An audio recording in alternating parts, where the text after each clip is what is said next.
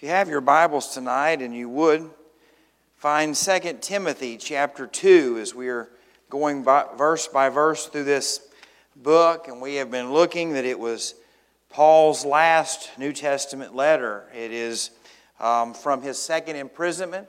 Uh, he is not expecting to live, he is not expecting to go free, and he is looking at the end of his life and his ministry and he is writing to the young man that God had allowed him to mentor and to disciple and to make sure that the mission continued to march on. This young man was pastoring a church, um, probably in his mid 30s. We don't know for sure, maybe early 40s. It was a strong church. It was a church that God had used in a mighty way, but it, some things had gone wrong. It wasn't attack from the outside, it was attack from the inside. Some very influential, wealthy people had entered into the church and had decided to turn the direction of this church. They had tried to sow discord. And if you remember, uh, Paul says they're associating you with me and using it to your disadvantage. That, oh, I can't believe he's like Paul. He, he's too committed. He's, he's too dedicated. He, he's got all these ideas that, that are too extreme for us, and so we need to bring things back to the middle. And so Paul was writing this letter for Timothy, but for Timothy to remember to not be alone, to pour into others who could help him accomplish the task. And we look there in verses 1 through 7 about what God had done in Timothy's life, and you see there how Paul was filled with joy as he prayed and and wept over Timothy. He reminded him not to be ashamed of the gospel, to be loyal to the faith. But in chapter 2, he begins from taking it about encouraging Timothy to not give up and to not quit and not be overwhelmed, to then teach it to others, to pour into others who can help you teach. If you look there in verse 2 of chapter 2, and the things that you have heard from me from among many witnesses, commit these to faithful men who will be able to teach others also. And so he says it's not your responsibility to teach alone, but to pour into others that they might teach the Word of God as well. And so that a church might be edified, it might be built on the sound teaching of God's Word. Now, this is very important because what we see here is the blueprint to stay successful as a church. And I don't mean successful by the world standards, but by God's standards. Staying faithful to God's church through His Word is the key. A church built upon the Word of God is always a church that can honor God. When a church begins to waver on what the Bible teaches and who is teaching the Word of God, we begin to waver. I think this is important here because he says commit it to faithful men. I've heard this recently in a discussion with someone. I was telling them about how I believe the pastor is to be the husband of one wife, it is to be a man, it is to be someone who leads his own household well. And I am not yet willing to compromise the standard that God set in Titus chapter 1, 1 Timothy chapter 3. And that individual looked at me and said, But Jake, you don't understand. There are so few faithful, qualified men that we must lower the standard. And I said, You've got it backwards. You have it exactly backwards. You need to keep teaching, keep preaching, keep pouring into people. You say, Well, how does that affect women that are called to teach other women and children? The same is true. God has a ministry for women to teach women and children, as we read in the New Testament, men to teach men in the family. You say, I don't like that. I don't care. Take it up with the Lord when you get there. And that's what it says. But what we have to remind ourselves is, is that we cannot just commit it to anyone. It is to be committed to people who have been faithful, proven themselves that when God gives them a platform to use, that they will not use that platform to hurt the very bride of Christ that they are to be caring for. You and I see it all the time the warning to young ministers not to be prideful, not to be arrogant, not to let your put hands on a young man because he struggles with different temptations as a more mature man. And so when we look at this tonight in verses 14 to the end of the chapter, Paul really gets specific on how to be faithful, how to be committed, how to be on focused, how not to be sidetracked. And you say, Jake, why does that matter to us? Because God is doing amazing things here. Today alone, I have talked to four people who are either going to be baptized or someone in their family is going to be baptized in the next few weeks.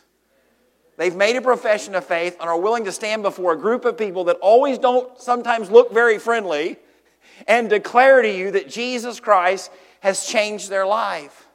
That's a God thing. God has been good to us. We are continually seeing new families. We were blessed to have uh, a new member on Wednesday night. You say, well, who was it? Show up on Wednesday nights and you'll know who joins the church. No. Boy, that hit a nerve, didn't it? Not for you 37 that were there. We were glad to have Roger Lee join our fellowship on Wednesday night. You say, why does that matter? Because those things don't happen most places. And God is at work. God is moving. God is blessing. And we need to remember something that it will not continue just because we want it to.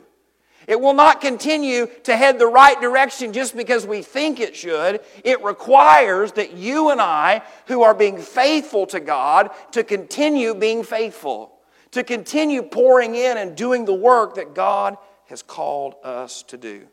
And so tonight, this is a message of encouragement but it is also a message of caution, an encouragement to remember what God has done in you, but also a warning to avoid the things that could cause us to stumble.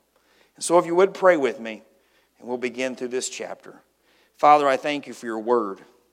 And Lord, as Paul wrote this last will and testimony, almost, Father, we pray that you would help us to realize, to evaluate, to apply it to this church. Lord, that you would help us to be the church you want us to be in a world full of hurting churches, struggling churches. Lord, to help us be who you want us to be.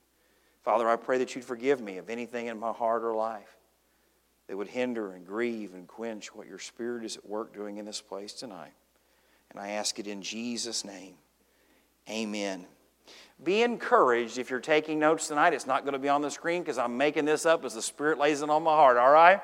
Be encouraged by what God has done in your past. Be encouraged by what God has done in your past. Look here in verse 14. Remind them of these things. He is wanting them to be reminded of what God has done for them and what God has done through them. If you remember in chapters 1, he looked at the fact that God had placed that faith in Timothy's family, his grandmother, his mother, and then him.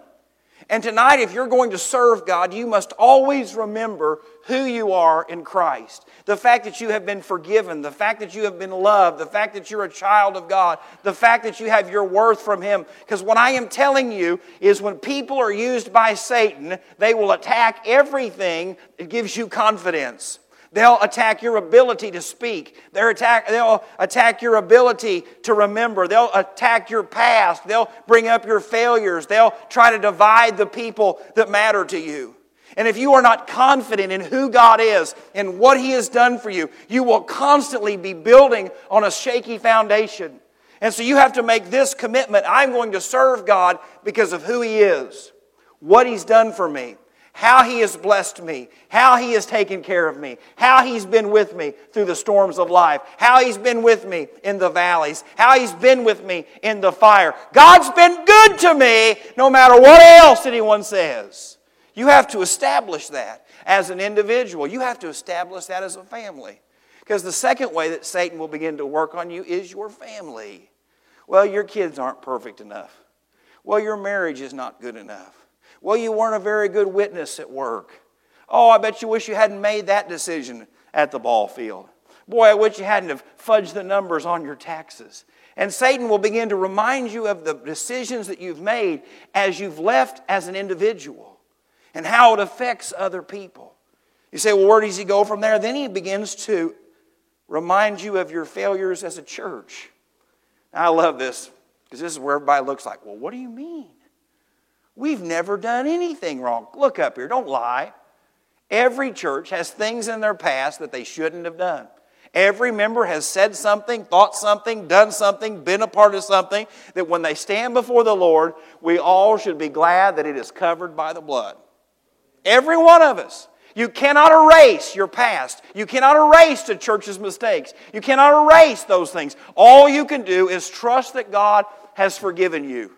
You say, well, we used to go there, but this happened, or that happened, or, or this was said, or that was said. We're sorry. We can't change it. We ask your forgiveness, but we're not going to let the failures of the past hinder us from being who God wants us to be in the future. You say, well, Jake, what are some of those things? Let's just get specific because we might as well just jump right in tonight. It's business meeting night. Let's test the waters, all right?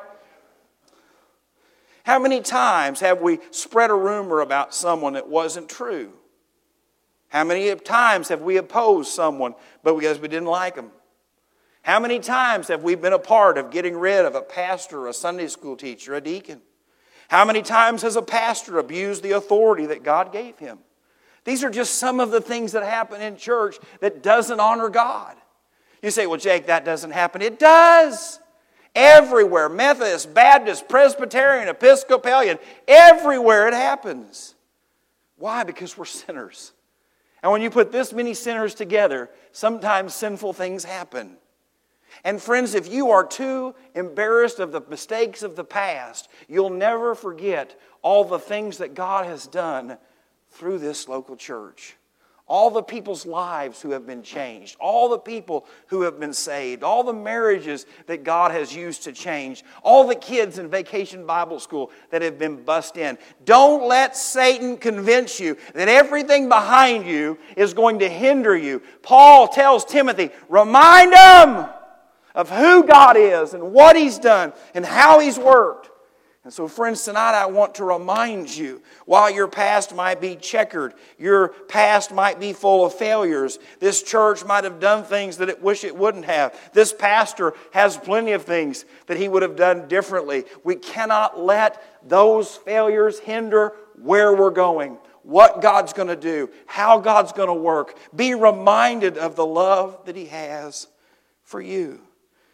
He goes on and says, charging them before the Lord, not to strive. That word means battle.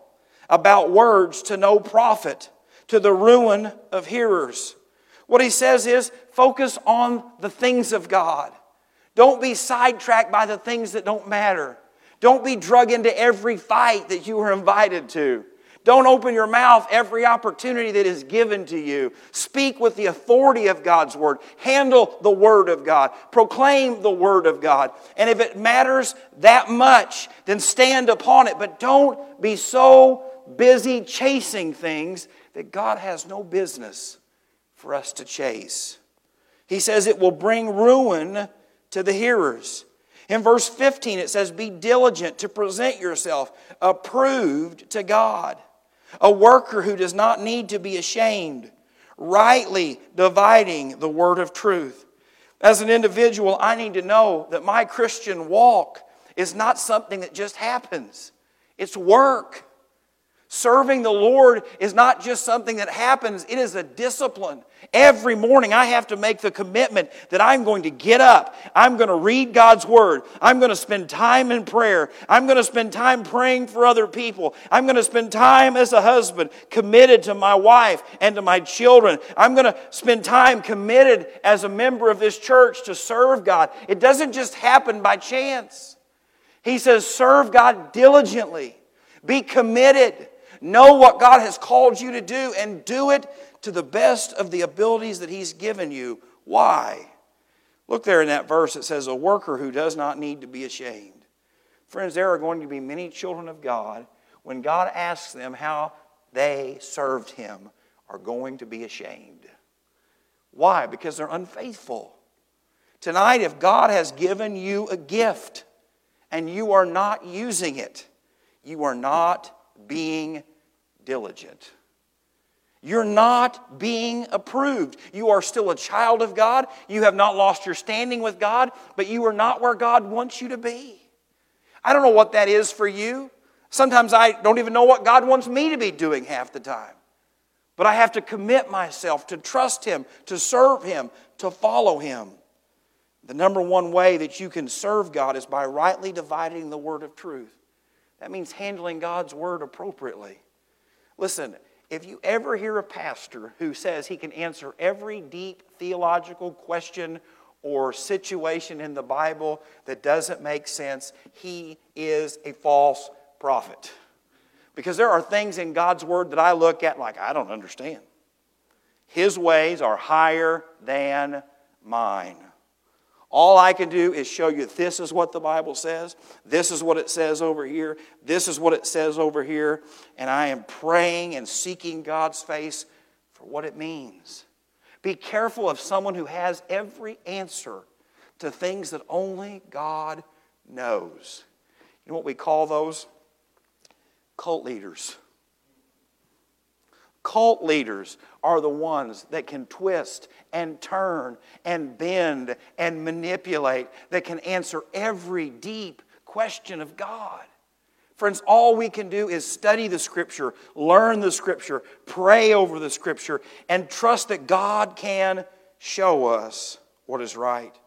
It goes on in verse 16 there and says, But shun profane and idle babblings, for they will increase to more ungodliness, and their message will spread like cancer. You need to know if you give an eel an ear to foolishness, it only spreads. If you put fire in a situation and you pour gasoline of stupidity on it, it only spreads. And what he says here is if you're not careful, you will be so busy chasing the things that don't matter that you will continue to bring other people along with you. Look what it says there shun, stay away from, avoid, run from profane and idle babblings. That means not every rumor that you hear you should share. That means not every crazy idea that comes up you should give ear to. It's kind of like the saying don't answer a fool is folly. It goes on then and tells us some examples of that. And their message will spread like cancer. Hymenaeus and Philetus are of this sort, who have strayed concerning the truth, saying that the resurrection is already past, and they overthrow the faith of some. You say, well, Jake, this is not idle babbling. This is about the resurrection. They were teaching the resurrection had already happened. There wasn't going to be a resurrection of the dead for you and I at some point. And Paul says this is idle babbling. No, what he's saying is this you always address error with truth. You don't address error with theory or philosophy or opinions. You must address error with what does God's word say? when the world looks at us and said, Why are there only two genders? It is because in the book of Genesis, God made them male and female. When God's word, when the world looks at us and says, Why is homosexuality an abomination to God? And I am not scared to say that word, it's what it says. It's detestable to God. You look on the slippery slope of Romans when depravity gets worse and worse and worse. It's not at the beginning, it's at the end. It is because marriage is sacred. The marriage bed is sacred. Marriage is a picture of God's love for His church. It's not an issue of this is what I think, this is what I feel, this is what God's Word says. You say, well, what about when someone says, Jake, the church shouldn't be so political on topics like abortion? It's not a political issue. You say, Jake, I won't come here because you talk like that. Then don't come here. Because why? The Bible says that it is murder. You say, how does it say that? In the Old Testament, witchcraft and sorcery and pagan idolatry made their children pass through the fire. They sacrificed the children for the sake of worshiping a false God. And we're doing the same thing. The list goes on and on and on, and you have to recognize something. You cannot argue with people who do not have the same standard of truth, the same morality that God has given you, the same authority that God gives you. All you can do is proclaim God's word and trust Him to do the rest. Listen to how Jesus prayed for the disciples and to the people that they would go to. In John chapter 17, if you'd like to flip over there, we're going to be pretty much staying in this text tonight. But in John chapter 17, Jesus is praying. And listen to what he says in verses 14 through 19 to the disciples, to those who would be ministering. I have given them your world, word, and the world has hated them because they are not of this world, just as I am not of the world. I do not pray that you should take them out of the world, but that you should keep them from the evil one. They are not of the world, just as I am not of the world. Sanctify them by your truth. Your word is truth. As you sent me into the world, I also have sent them into the world, and for their sakes I sanctify myself, that they may be sanctified by the truth. He didn't say take them out. I wish he did. I wish the moment that you got saved, the rapture happened and you were gone.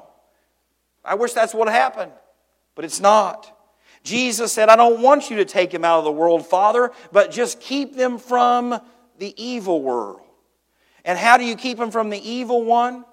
The Word of God, the Word of truth. Friends, if you want to know how to be the parent God wants you to be, stop listening to Oprah Stop listening to, De- to Dr. Phil, and for Lord have mercy, quit watching Jerry Springer reruns. Some you watch them and just don't want to admit it. Don't allow that kind of nonsense, that kind of filth, that kind of garbage to affect your way of thinking because it's a cancer. That is why so many families, young families in this church, struggle with standing on God's Word because they went to half infidel liberal colleges that have told them that God's Word is not true and this is not true. And it's just, it's beating at that foundation. And so tonight you need to know that the only answer for the problems we are in, the situations that we face, is God's Word. If you want to know how to be successful in business, God's Word. If you want to know how to manage your money, God's Word. If you don't want to know how to raise children, God's Word. If you want to, to be a church member, God's Word. If you want to know how to be a soul winner, God's Word. If you want to know how to do all of these things that God has called you to do while He is here, you need to sanctify yourself with what? The Word is truth. But listen to how He prays for the people that they are going to. Because this is how we should be praying as God sends us. Starting in verse 20 of that same chapter, it says, I do not pray for these alone, but also for those who will believe in me through their word. What is their word? The gospel. As we go out into our community, we should be praying, Lord, help those who will believe because of the gospel. Look what it says in verse 21 that they all may be one as you, Father, are in me and I in you that they also may be one in us, that the world may believe that you sent me. And the glory which you gave me, I have given them, that they may be one just as we are one. I and them, and you and me, that they may be perfect in one, and that the world may know that you have sent me and have loved them as you have loved me. He prays that they understand who they are in Christ who they belong to, how they love each other. As they go forth, that a lost and dying world will look at them and say, They are sent by Jesus. Now, I'm going to ask this question, and this is one of those that's going to cost me. Does anyone that you go to look at your life and think they were sent by Jesus? Are you an ambassador for Christ? Does your actions and life reflect something that doesn't make sense to this world? Is there a kindness, a compassionate? Is there truth? Is there mercy? All of the attributes that describe the Lord Jesus Christ, do you reflect them? Or are you known as someone who is bossy, loudmouth, arrogant, prideful, stubborn, difficult, the world might call you motivated, but what God calls you is disobedient. I ask you that question tonight because as he prayed, how does the world think you got to them? Who sent you? Who sent me?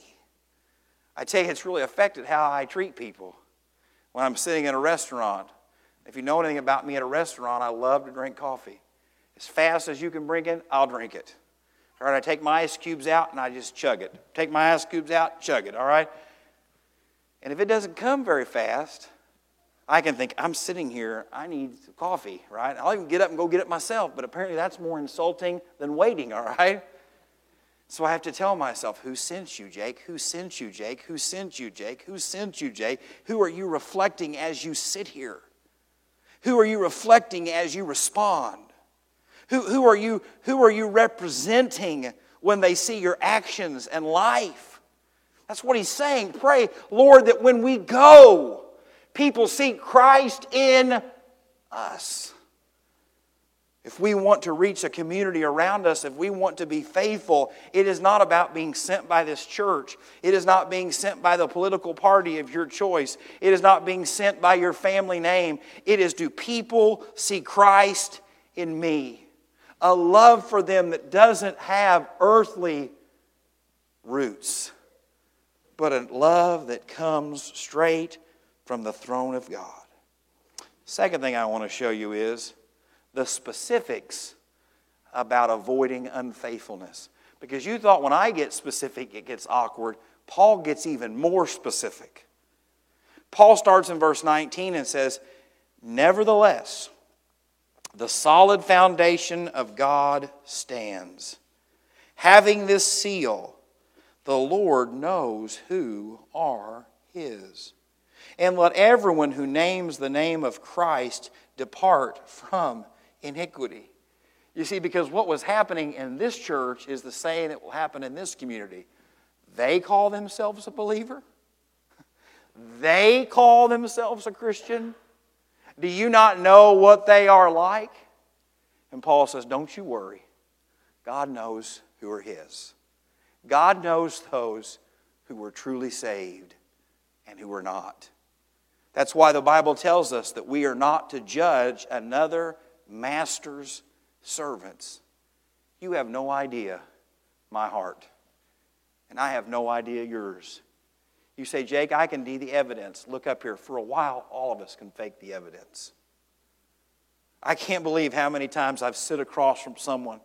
I've had the highest view of them, the, the highest thoughts of what they're like and, and their character and their nature, and got up leaving thinking, whoa, that's a shock. I never saw that coming. And friends, what you need to be reminded is you are going to serve alongside people who are going to discourage you. You're going to serve with people who are going to fail. Things are going to happen, and you're going to look and say, I never imagined that could happen for them. How could they do that? But friends, never not, never doubt that God knows are His. But then he goes on and says this though. These marching instructions for us.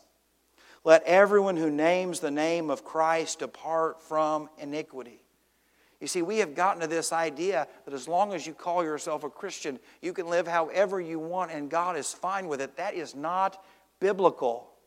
He says, Flee from iniquity. If I am going to declare to a lost and dying world that I belong to Jesus Christ, He has saved me, He has changed me, He has made me brand new, what He says is flee from iniquity.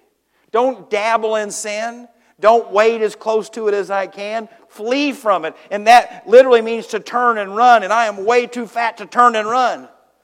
But that's what it means. We have got to get back to the belief as a church that we should avoid the appearance of evil, not get as close to it as we can. I always get a kick out of this because people will say, Well, Jake, what can I do on the Sunday and what can I not do on a Sunday? Or can I go here and eat? Or can I go there and eat? Or can I go to this event or not this event? Look up here. I am not the Lord and Savior of your life. And if the Word of God doesn't tell you specifically, you need to get alone with Him, and whatever is farthest from sin, that's where you ought to hang out. That's how you ought to live. Not in self righteousness, but I never want to cause someone to stumble. That used to be the way the church operated, but now it's not.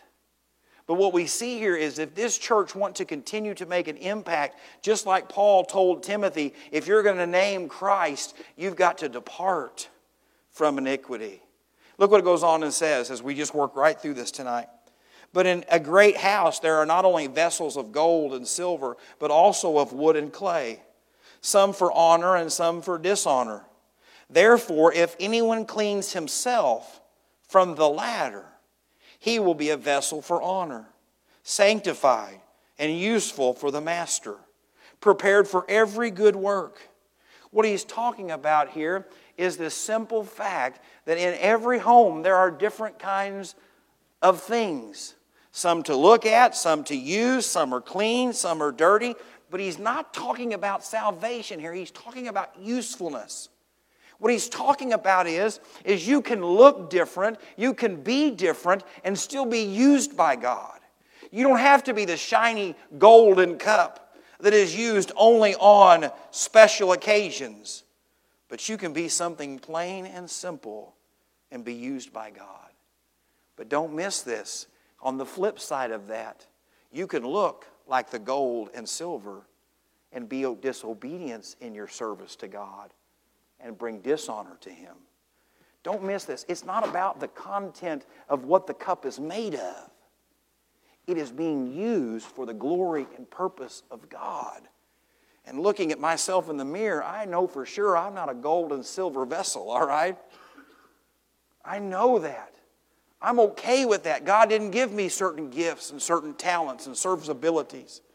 Because look what it says in verse 22. How can you make yourself useful to God? Don't miss this. He gives a list, a specific, targeted list. Flee also youthful lust. Now, let's just stop there. He is writing to someone who is 30 something to early 40s. Sins in that age group are sometimes different than they are when you get older in life. One, he's talking about sexual sins. Why? Most young pastors who get in trouble get in trouble for one of two reasons women or money. He says you got to flee from that. The second thing he's talking about, if you know anything about young people, is most of the time young people are quick to talk when they should be listening. You say, Well, Jake, I know more than those old grouchy people. The Bible says to honor the older brother, do not rebuke the older man. There should be caution when we speak, young people. No one needs to hear your opinion all the time. Sometimes it's best to close mouth and listen.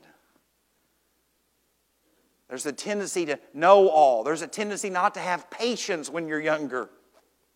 It's a desire that it has to be done, it has to be now, it has to be, it has to be, it has to be. These are all youthful lust, youthful things.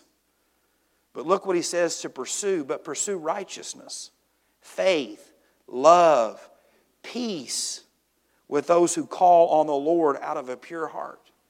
He's talking about how we love each other. Look what it says there. I should want to love you. I should want to live at peace with you.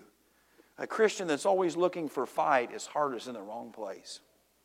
A Christian who comes to every service looking for someone to criticize, someone to be at war with, someone to correct, is you're not worshiping in a pure heart. The Bible calls us to be peacemakers. That we're to go to our brothers and sisters because we love them, not because we gain things from them. It goes on as we're almost out of time, and I'll try to run to the end. But avoid foolish and ignorant disputes knowing that they generate strife. That word for ignorant means unknown, unlearned. Don't argue about things that really don't matter because it builds into strife, it causes division. But look what it says, and we'll run to the end and be done. And a servant of the Lord must not quarrel, but be gentle to all, able to teach, patience in humility, correcting those who are in opposition. I say this before every business meeting, and you think I came up with it on my own. I did not. What it says there is you can disagree, but you cannot be disagreeable. You can disagree, but there should not be a time in a church where people are screaming, cursing, throwing fits, acting like spoiled children. Okay, I didn't need an amen, it's still right. But to be gentle to who? Listen, I got 12 minutes, all right? All. That doesn't mean the people you agree with or disagree with. It means that when you are serving the Lord's church, every person that God sends here has value, even if you don't see it, even if you don't like it, even if you wish God didn't have them here. And you know who this is specifically addressed to? The pastor. Trust me, I've been happy to see some people go, and I've been more happy to see them. Wait. I've been happy to see some people come, and I've been more happy to see some people leave. And you know what God always deals with me about? That's never supposed to be your heart, Jake. Never supposed to be your heart. And it's hard. Because some people look better going than they do coming. But God has to get along with me and say, Jake, I sent them there for a reason. How did you treat them? Oh, Lord. Do you not know the things they said, they did, the way they acted? Lord, do you not understand? But what He always convicts me of is how did you treat them? Were you willing to turn the other cheek? Were you either to close your mouth and let me fight your battles for you? And I've had to say to the Lord, no. I've not always been that person. I've not always been that shepherd. And I am telling you, I have not always done it right and neither have you. It says, patient, in humility, correcting those who are in opposition, if God perhaps will grant them repentance so that they may know the truth and that they may come to their senses and escape the snare of the devil, having been taken captive by him to do his will. This is where this chapter gets really tricky because some people say he's talking only to Christians who have been led astray. Others believe he is talking to false teachers in the church, and I haven't made a decision yet, all right?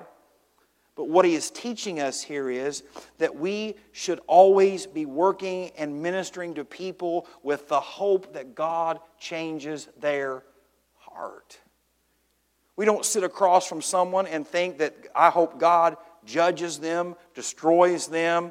I hope that God changes them. That should be our heart in our marriage. Tonight, if you're married to someone who's not a Christian, that should always be your heart's prayer is God change their heart. Tonight, if that's your heart, you say, Jake, I don't love that person. I'm angry at that person. I hate that person. You need to understand something. You need to begin to pray, God, change my heart. You say, well, Jake, this sermon is, doesn't make a lot of sense. It does if you've ever been involved in serving the Lord. If you've never been involved serving the Lord, it won't matter. But if you're here tonight and you're like me, you read this and think, boy, I've not always been faithful. I've not always been an approved worker. Boy, I wish I could have said that different, done that different. I even wish there were ways I could have prayed differently. Because if you've never prayed for someone with anger in your heart, those prayers sometimes start out not very God honoring. But tonight, God says we can do it right. We can do it right if we will humble ourselves, ask for forgiveness, remember that Christ is in the business of changing lives, changing marriages, changing families, and He has given us the wonderful privilege of proclaiming the truth of loving people where they're at and being used by God to make a difference. I know I said that God has been doing some amazing things here at this church, and we are extremely, extremely blessed. But when I pray, and after I get done thanking God, do you know what I ask Him for? More. I ask Him to send more people. I ask Him to send more hurting people. I ask Him to send more cases where we can minister to people. I pray, God, in a community that is broken, in, in a community that needs the gospel, Lord, to help us be faithful to reach as many as possible before it's too late. This morning, as you know, I was pumped up. We had the van ministry was ready to go, and something didn't work out. They weren't able to, to come today. And my first thought was, oh, man. Then the Lord had to remind me and says, just pray for next week. Who else are you going to invite? Can you fill the van up? Can you be praying for God to raise someone else to drive the other van? And I thought, whoa, now, Lord, I committed to drive the van. Let's not get ahead of yourself here. And I begin to think, Lord, my faith is so small compared to what God wants to do.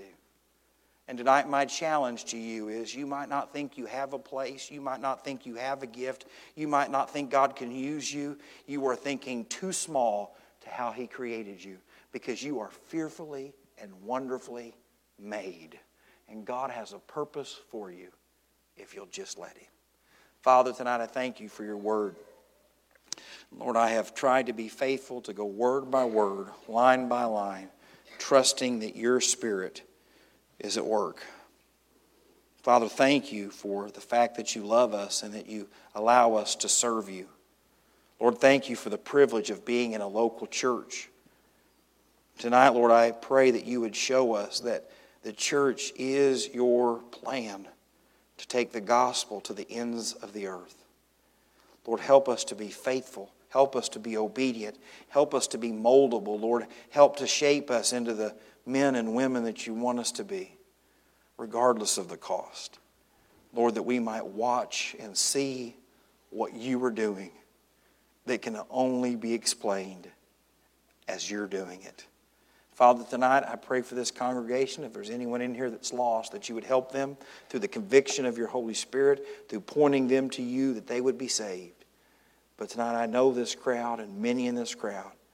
And I pray, Lord, that you'd show them that they have value, that they have potential that you can use to serve you for your glory. And Lord, I ask it all in the precious name of Jesus. Amen.